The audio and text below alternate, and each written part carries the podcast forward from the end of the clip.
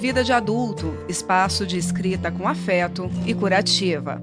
Essa é a segunda temporada dos podcasts do Vida de Adulto e a novidade dessa vez é que, além de você conseguir ouvir alguns dos nossos textos publicados no Instagram e no blog, o Vida de Adulto também vai debater os temas mais tratados nos nossos textos. Mas antes de tudo, claro, eu quero apresentar as minhas parceiras da vida e do Vida de Adulto também, me apresentar também. Eu sou Renata Varandas e hoje aqui no estúdio o time está completo. Quero apresentar Tassiana Colê a maior entusiasta desse projeto. Oi, Tatá, conta pra gente sobre você. Tassiana Colê, jornalista, e agora eu saí do armário e me assumi escritora também, podcaster e youtuber, né, Juliana? A Juliana inventou que a gente tinha que ter o YouTube, então também, é, tô assim. Legal. Com a gente, Juliana Ribeiro, nossa musa que vive na ponte aérea São Paulo-Brasília. Ju, me diga quem é você na fila do embarque da vida.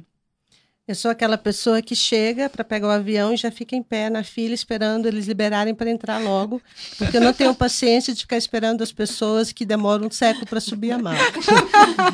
então, é a Ariana, né? A então, resumindo, eu sou a pessoa que gosta de resolver tudo o mais rápido possível. Aposto que você não despacha a mala, é sempre mala de mão. Sempre que possível, porque eu também não gosto de ficar esperando. Ares Mas fala. brincadeiras à parte, né? Sou a pessoa que gosta de ser bem objetiva e tentar resolver os problemas, ou seja, o que for o mais rápido possível.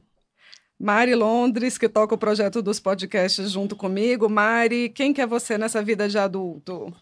Eu vou me apresentar falando um pouquinho do meu amor pelo esporte, que eu acho que é uma coisa importante, a gente vai falar de amor próprio, e eu sou remadora, nadadora, e, e sempre fiz isso para me curar também, esporte para me curar, além de mãe de um adolescente.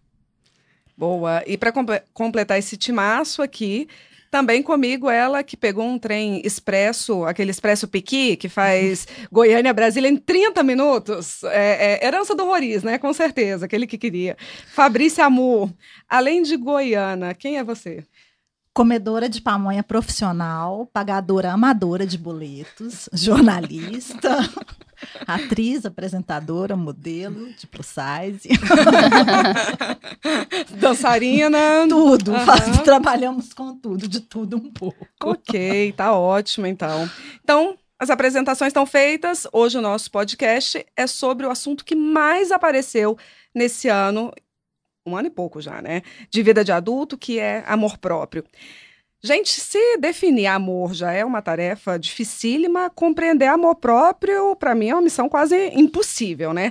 E eu começo esse papo perguntando exatamente o contrário. Quando é que foi que vocês perceberam que estava faltando aquele cadinho de amor próprio na vida, que você falou, hum, não tá legal, não tô me amando não, tá, tá? Quando é que foi? Foi? foi, foi. Sabe quando eu percebi isso, Renata? E a gente demora a perceber, né? E, e meu terapeuta sempre me dizia isso e eu não entendia. E ele, Tassiana, você precisa, você está colocando o seu poder no colo do outro. E eu não entendia. Como assim? O meu poder é o meu poder.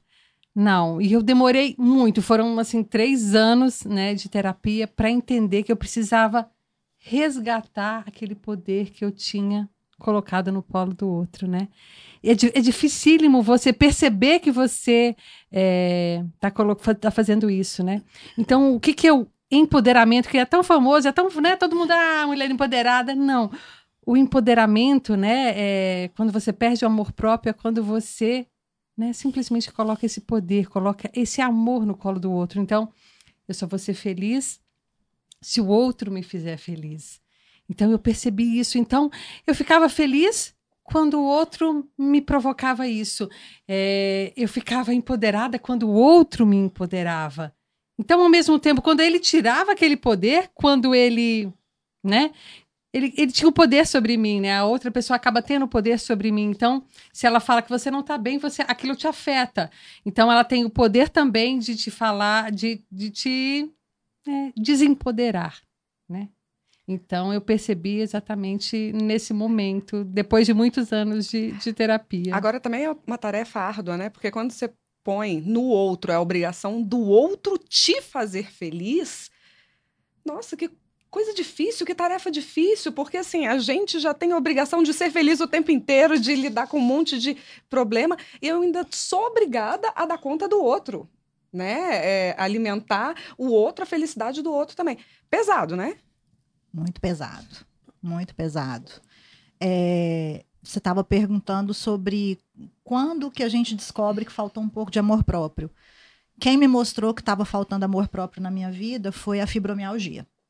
Há 10 anos. Há 10 anos, quando eu comecei a ter os primeiros sintomas de fibromialgia, que eu vi o meu corpo tomado por dores horríveis, horríveis, generalizadas, que não passavam, é, eu entendi que eu não sabia falar não, que eu passava por cima dos meus sentimentos muitas vezes para fazer o que as pessoas esperavam de mim, que eu não sabia a hora de parar, que eu não conseguia cuidar de mim, me alimentar corretamente, me exercitar, ter calma comigo, ter amorosidade com as minhas limitações, é, entender que eu tinha que ser a minha melhor amiga em qualquer circunstância.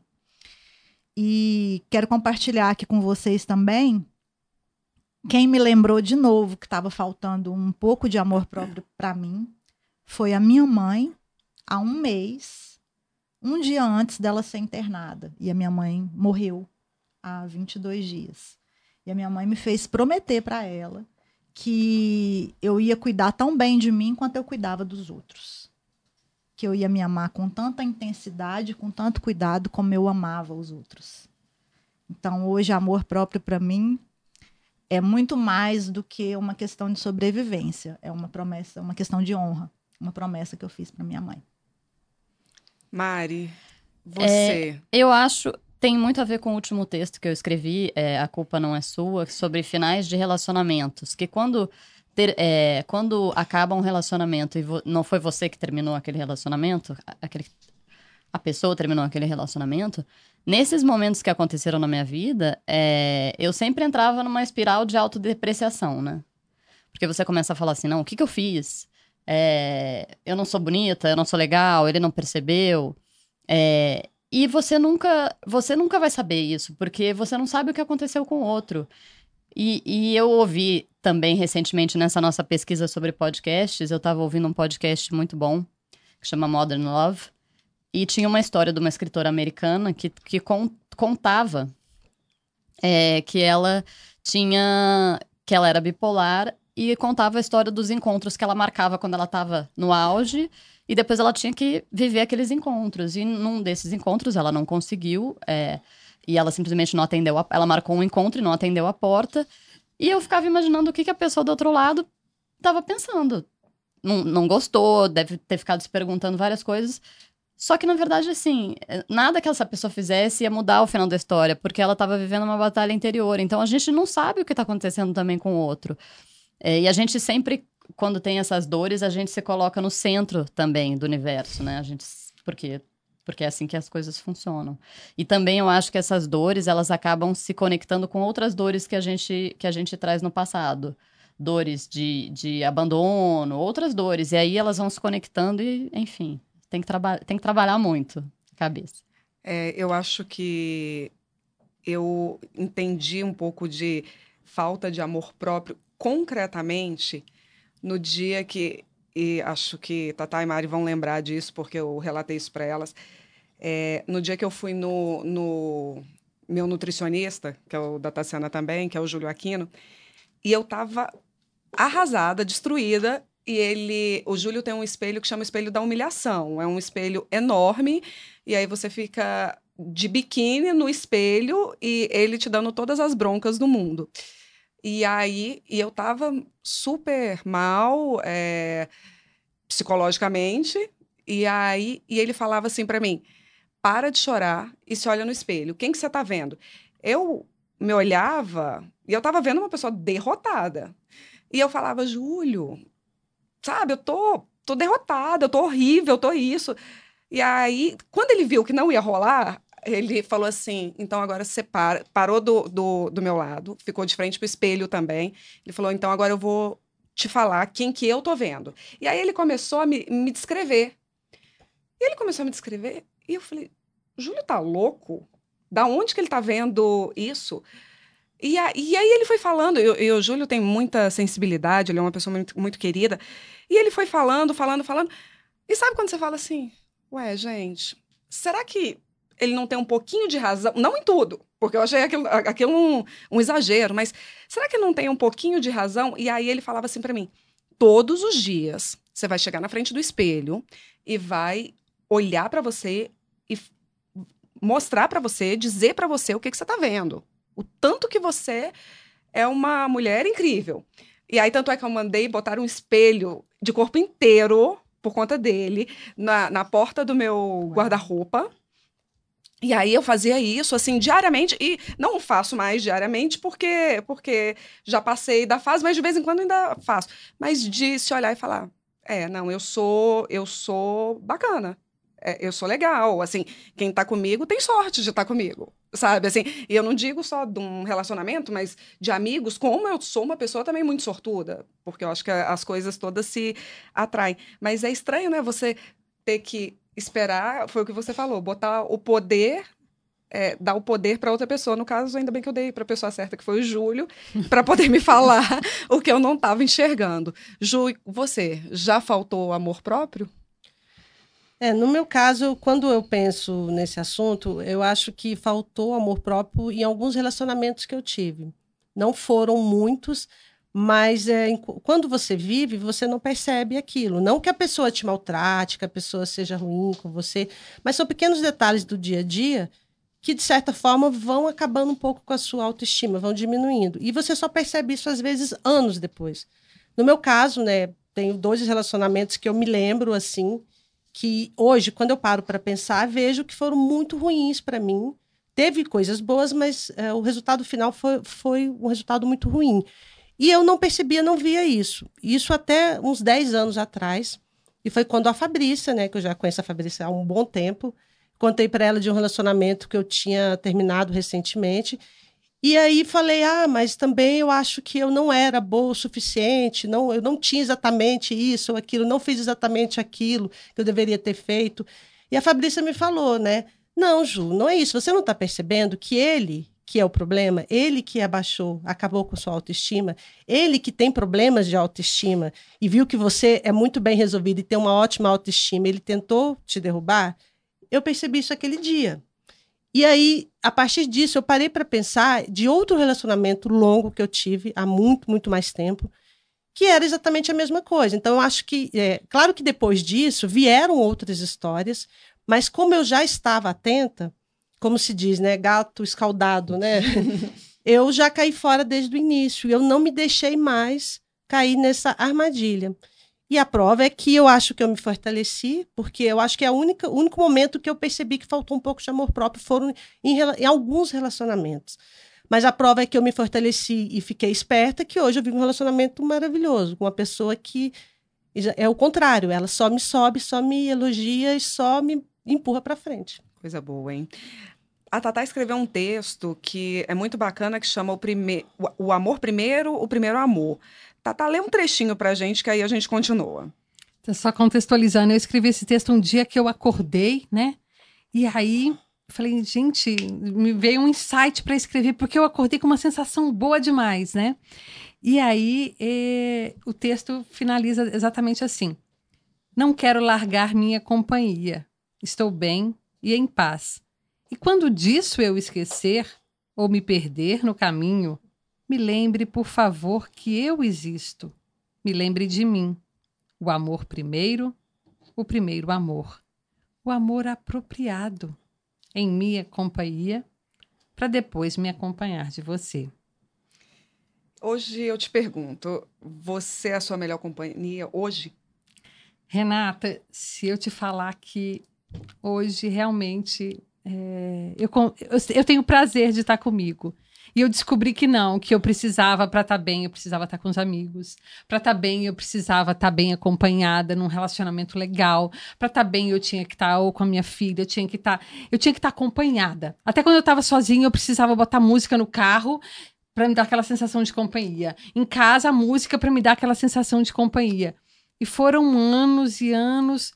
Hoje, quando eu, quando eu tô comigo, eu, eu tenho um extremo prazer de estar tá, de tá comigo. Eu aprendi a gostar de mim, né? O que eu, o que eu digo é, no texto, né? O amor primeiro, é, o amor por você, né? Tudo começa. Se você não tem esse amor por você, não tem como você amar o outro. É, quando, e eu falo de amor, não o amor só de um, de um relacionamento, o amor entre, é, é, de amizade mesmo, né?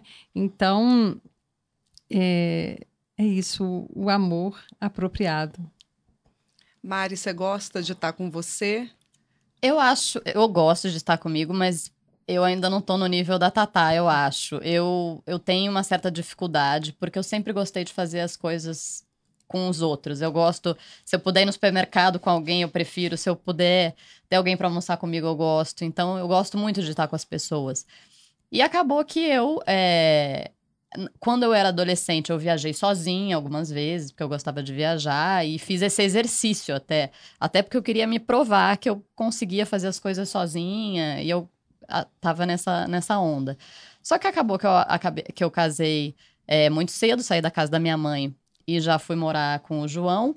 Então eu sempre estava é, rodeada de gente. E agora, recentemente, meu filho foi fazer intercâmbio, é, às vezes a minha casa está mais vazia. Então, é, para mim é um exercício, é um exercício diário. Eu acho que é importante a gente ter esse fortalecimento interno. Eu estou nessa busca, nesse processo do fortalecimento interno é, para passar por essas fases. Só para complementar, quando eu falo assim, é, que eu adoro estar sozinha, eu sinto a necessidade de estar sozinha, de estar comigo, para depois estar com o outro, né, com os outros. Então, eu preciso desse momento comigo. E não que eu não, ah, adoro agora ficar comigo, vamos isolar. Não, eu adoro estar comigo, eu me abasteço para eu poder estar de fato com o outro, né? Então, Tá inteira, né? sentido. né? Tá inteira com o outro. É, eu preciso fazer mais esse exercício. Mas é um pra exerc... mim ainda me incomoda um pouco. Mas, Mari, é de fato um exercício diário. E quando a gente acha, nossa, agora o amor próprio, assim, ó, tô trabalhada no amor próprio vem a vida e te fala: tá trabalhada mesmo? Então, não, é um exercício diário. Comigo também, às vezes eu falo assim, pô, que nossa, não é possível, tô caindo na mesma cilada, né? Então, é um exercício diário. Ju, você? Bem, no meu caso, eu nunca tive problema em estar comigo mesma, né? Pelo, acho que pelo contrário, eu sempre me senti muito bem comigo mesma e sozinha.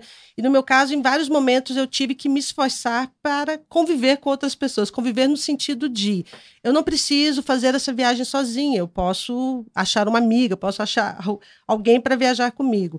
E, isso a gente acaba caindo em armadilhas, porque às vezes você acaba fazendo amizades e andando com pessoas que você sabe que não tem nada a ver com você. Então é isso, é, eu acho que o, o amadurecimento, né, os anos também vão trazendo essa percepção de que sim, você pode ficar sozinha, se você gosta tanto, fica. Mas quando você quiser companhia, não precisa andar com uma pessoa que não tem nada a ver com você apenas para dizer que você está acompanhada. Eu acho que a maturidade trouxe isso. Aquele velho ditado clichê, né? Antes só do que mal acompanhada, né? Por aí. Eu também escrevi um texto sobre amor próprio chamado Receituário. Mari, você podia ler um trechinho? Acho que você separou até pra gente, não foi? Vamos lá. Para as dores da alma, foram injeções diárias de amor próprio na veia. Doses de coragem em cápsulas para aliviar um coração comprimido também foram receitadas. Ao longo do tratamento, foram inúmeras recaídas era sempre preciso aumentar a dose. Recebi alta depois de três anos, mas não posso abusar. Sou uma paciente em constante estado de observação. A medicação? Amor próprio e coragem? Continua, cada vez mais forte. Essa é a recomendação médica. Quem sabe do histórico da enfermidade muitas vezes me pergunta: até quando você vai ter que tomar esses remédios? E eu respondo, cheia de expectativas: para sempre. Gente, aí eu pergunto a vocês: e quando eu amo o outro e esqueço de me amar, como é que a gente faz? O outro é um, é um espelho da gente, né? Eu geralmente a gente não se conhece. É o outro que vai mostrar para a gente como é que a gente está sendo, como é que a gente está agindo.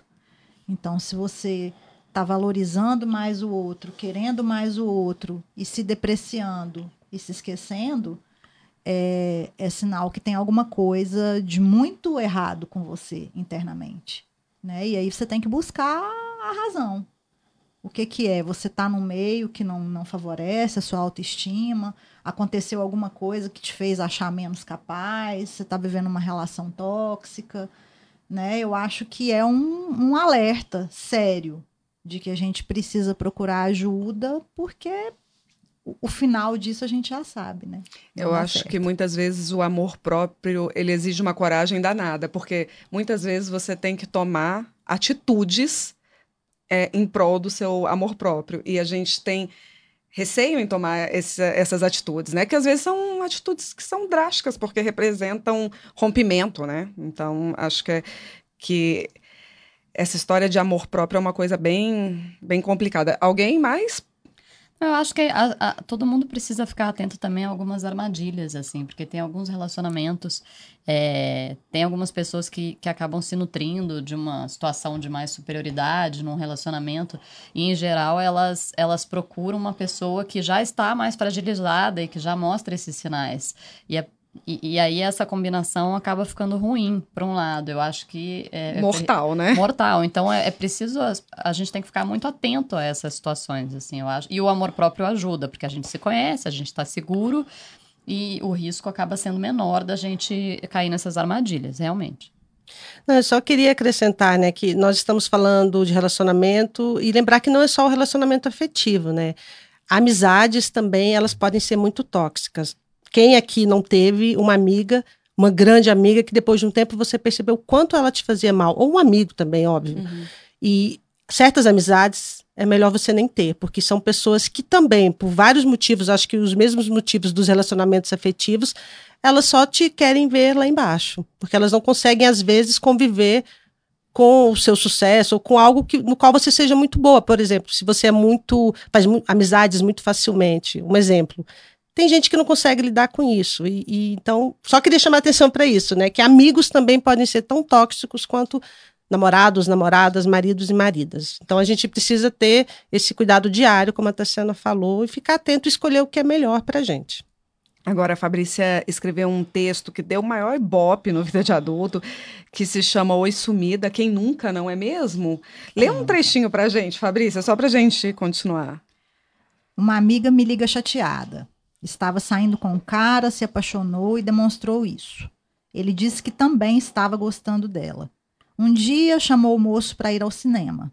Ele desapareceu e levou um mês para responder. No sábado à noite, mandou a clássica mensagem: Oi, sumida. Ao dizer que, que ficou magoada com a falta de resposta, recebeu como justificativa: Mas a gente não namora, não tenho que te dar satisfação calma, não vou, vamos ler mais um trecho, porque aí a gente vai abrir é, para comentários, porque, enfim, é demais. Então, aproveitando esse. Ah, Fabrício, você podia ler mais um trecho, mas esse é o da, da Sofia Correia, que é uma das nossas colaboradoras. O texto chama Razão e a Arte de Nos Ensinar, que trata de um tema que eu também chamaria de quem nunca. É tipo Oi Sumida. Lê pra gente que aí a gente debate.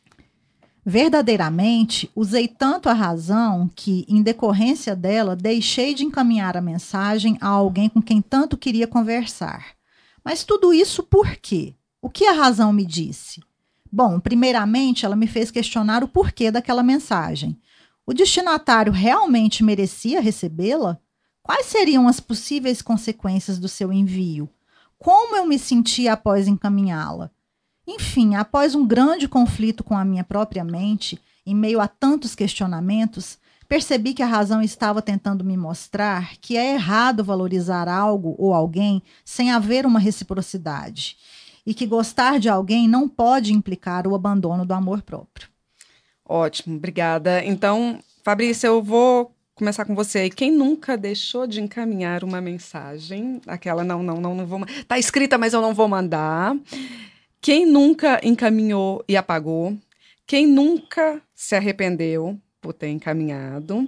E claro, quem que nunca recebeu um oi sumida, saudades? é, eu me enquadro em todas as categorias.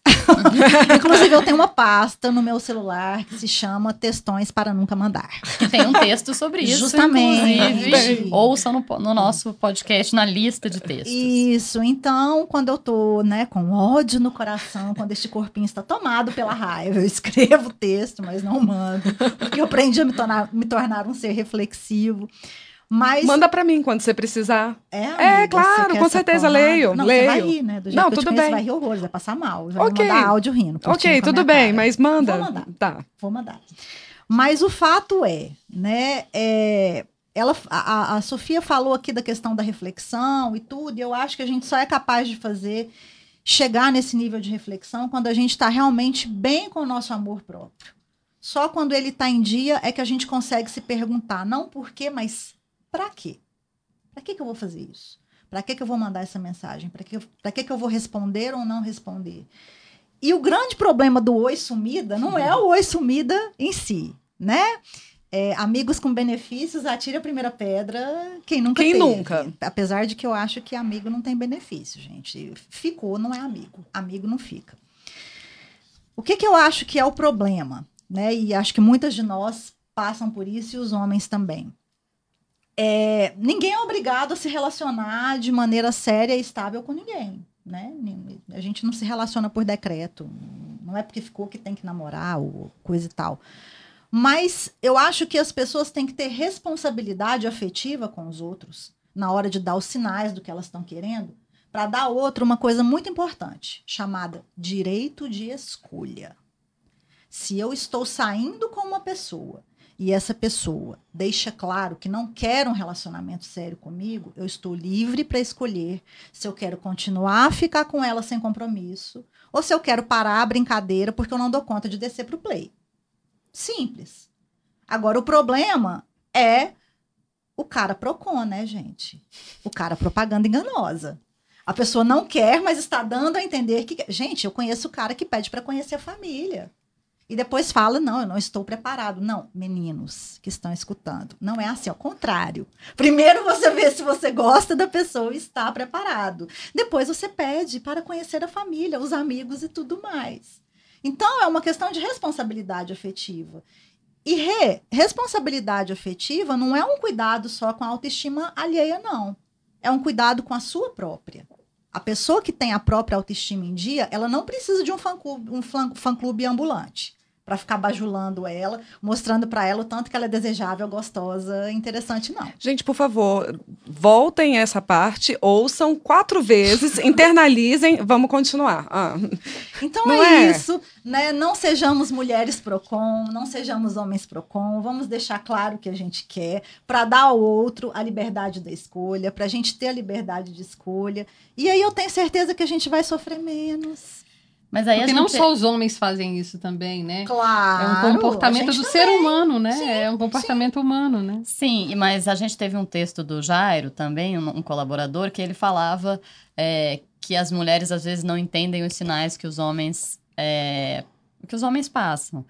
Claro, É, eles passam sinais é, esquisitíssimos. então, então eu acho que tem isso também. E, e- e tem a ver também com a questão da autoestima do outro, porque realmente, muitas vezes a pessoa não passa o recado exatamente como deveria passar, porque a pessoa quer um pouco de atenção, entendeu? E, e aí fica esse jogo. É aquela coisa do joguinho também, que é muito difícil, né? Tem o auto-engano, né, Mari? Quando a gente quer demais alguém, a gente tende a. Não, não é bem assim, ele me quer e tal. Mas no fundo a gente sabe que não é daquele jeito. Tem uma dose de auto-engano.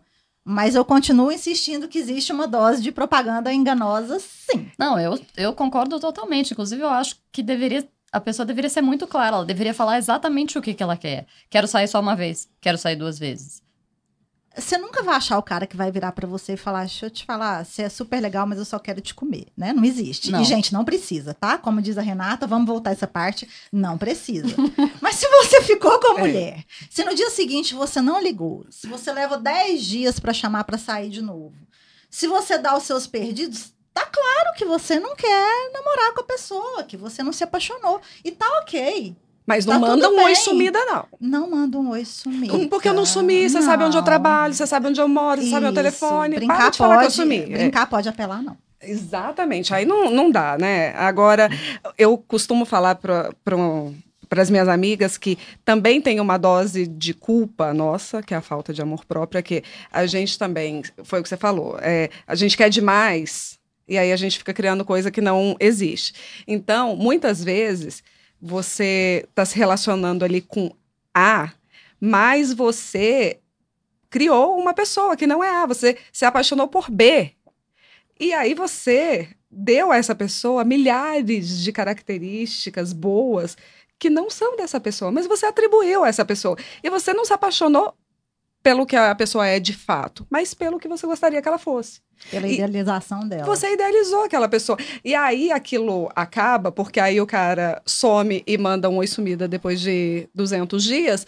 E aí você fala, gente, mas ele era tão legal, ele era tão bacana, ele era tão divertido. Não, amor, ele não era nada disso. Você que achava que ele era. Você constrói uma pessoa e espera que ela se comporte como você Exa imaginou. Exatamente. É, eu acho que, só reforçando o que vocês já disseram, acho que o grande problema disso tudo somos nós mesmos. Quando a gente. É, qual o termo que você usou, Fabrícia? Auto-engano. Auto-engano. Uhum. Acho que é isso o tempo inteiro. A gente quer uma coisa, quer tanto que a gente cria uma ideia que não existe. Inventa pessoas que não existem. E depois a gente ainda diz, nossa, mas a pessoa era legal, a pessoa. Não, no início, no fundo, depois que passa toda essa, essa fase emotiva, a gente percebe que desde o início a gente sabia já o que tinha à frente. Mas criamos uma ideia errada. Então, acho que o autoconhecimento, né? Essa que é a grande dificuldade, que as pessoas. É muito difícil a gente se autoconhecer. Quem quer, às vezes, admitir certas características que a gente tem. É muito difícil. Então, acho que só o autoconhecimento mesmo para aumentar a autoestima e evitar que a gente crie essas figuras imaginárias. Agora a gente está falando muito de amor próprio, puxando mais para a coisa do relacionamento, mas também tem aquela coisa do amor próprio que é que não é subjetivo como a gente está falando agora, é o físico também, né? O amor próprio de você se olhar no espelho e se gostar, enfim. A Tatá escreveu um texto que fala sobre amor próprio em relação ao próprio corpo chamado Não Quero Mais Competir, nem comigo mesma, onde ela fala da difícil tarefa de ser atleta e remadora. Tata, lê um trechinho pra gente. O amor próprio resgatado me ensinou a ouvir e respeitar meu corpo. E ele me pede um tempo em outro ritmo. Um tempo para que minha alma possa igualmente se conhecer. A consciência corporal me levou à consciência do que me cerca. Não preciso provar mais nada para mim. Não quero mais competir nem comigo mesma. Nós já vencemos. Posso só claro. falar sobre esse texto aqui? É que eu, quando meu amor próprio estava assim no lago, no, no ralo, eu fui procurar no lago e eu comecei a remar. É, me preparei assim é, muito para poder remar, para poder competir. E era um resgate, né? Nesse texto eu digo que é um resgate do amor próprio naquele lago. Eu remei é, cinco horas sem parar numa competição. E eu testei o limite do meu corpo. Eu precisava, quando eu digo né, de resgatar o poder que eu botei no colo do outro para o meu, eu comecei pelo meu corpo. Eu precisava daquilo, de provar algo, de fazer algo que ninguém podia tirar de mim. E eu fui para o lago. E eu fui remar. E eu me preparei. Foi assim uma fase que, que eu precisava no meu corpo, né? Testar o limite do meu corpo para resgatar o meu amor próprio naquele lago. E foi isso que eu fiz. E a partir do meu corpo, eu falei: não, é, o meu corpo me levou à consciência corporal, porque não é só o corpo, né? Você pode olhar no espelho, nossa, tô trabalhada, né? Até escrevi um texto também, cansei de ser sarada. Porque você pode olhar, cara, tá linda, zero, né? Percentual de gordura baixíssimo, barriga trincada.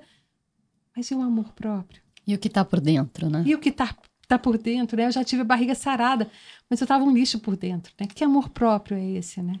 Então, sim, o corpo, né? Quando eu remei e remei e fui ao meu limite, eu falei, não, eu resgatei o meu amor próprio naquele lago, mas não é só isso.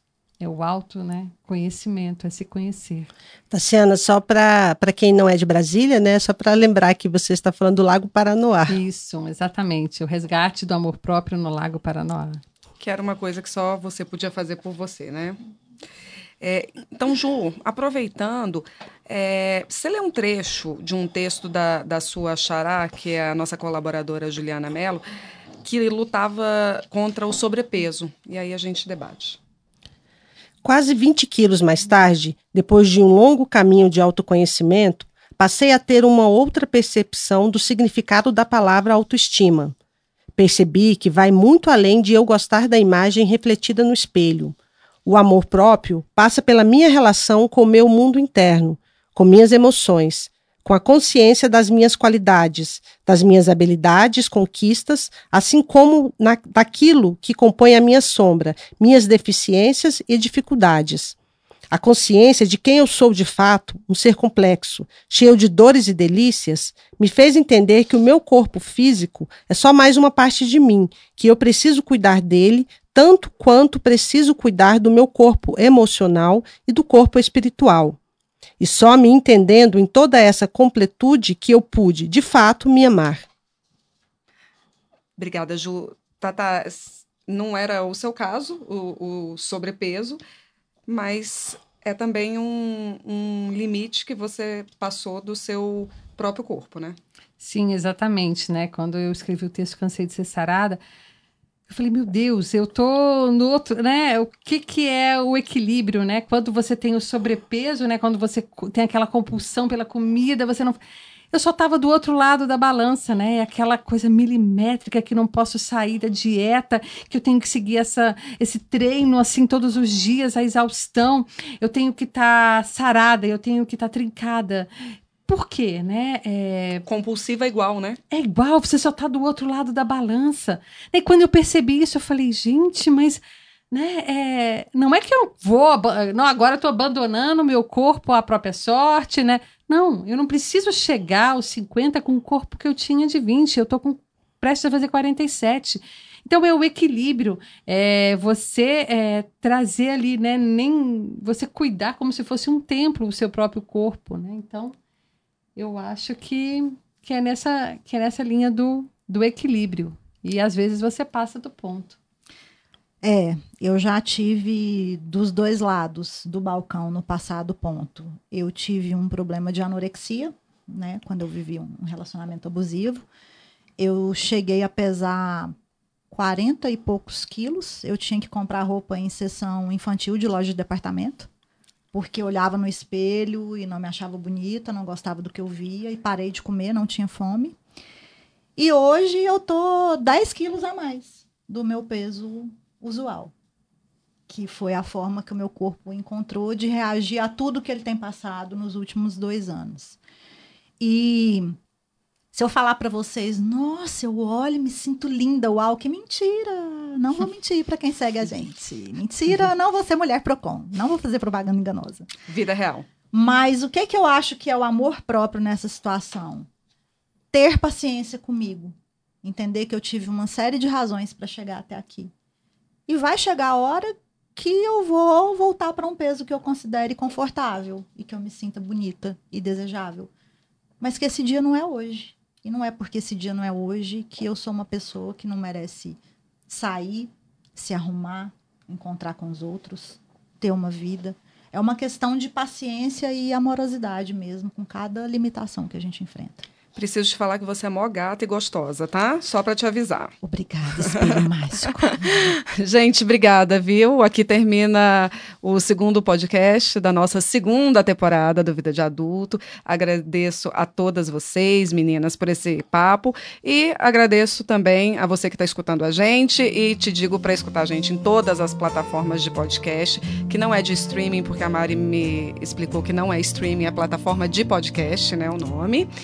E a gente também tá lá no Instagram e no blog. Então, conta pra gente também o que você achou desse podcast, o que, que você quer ouvir. Fala com a gente. Obrigada pela companhia e até o próximo. Tchau, tchau. Não vai ter palma, Tatá? Ah!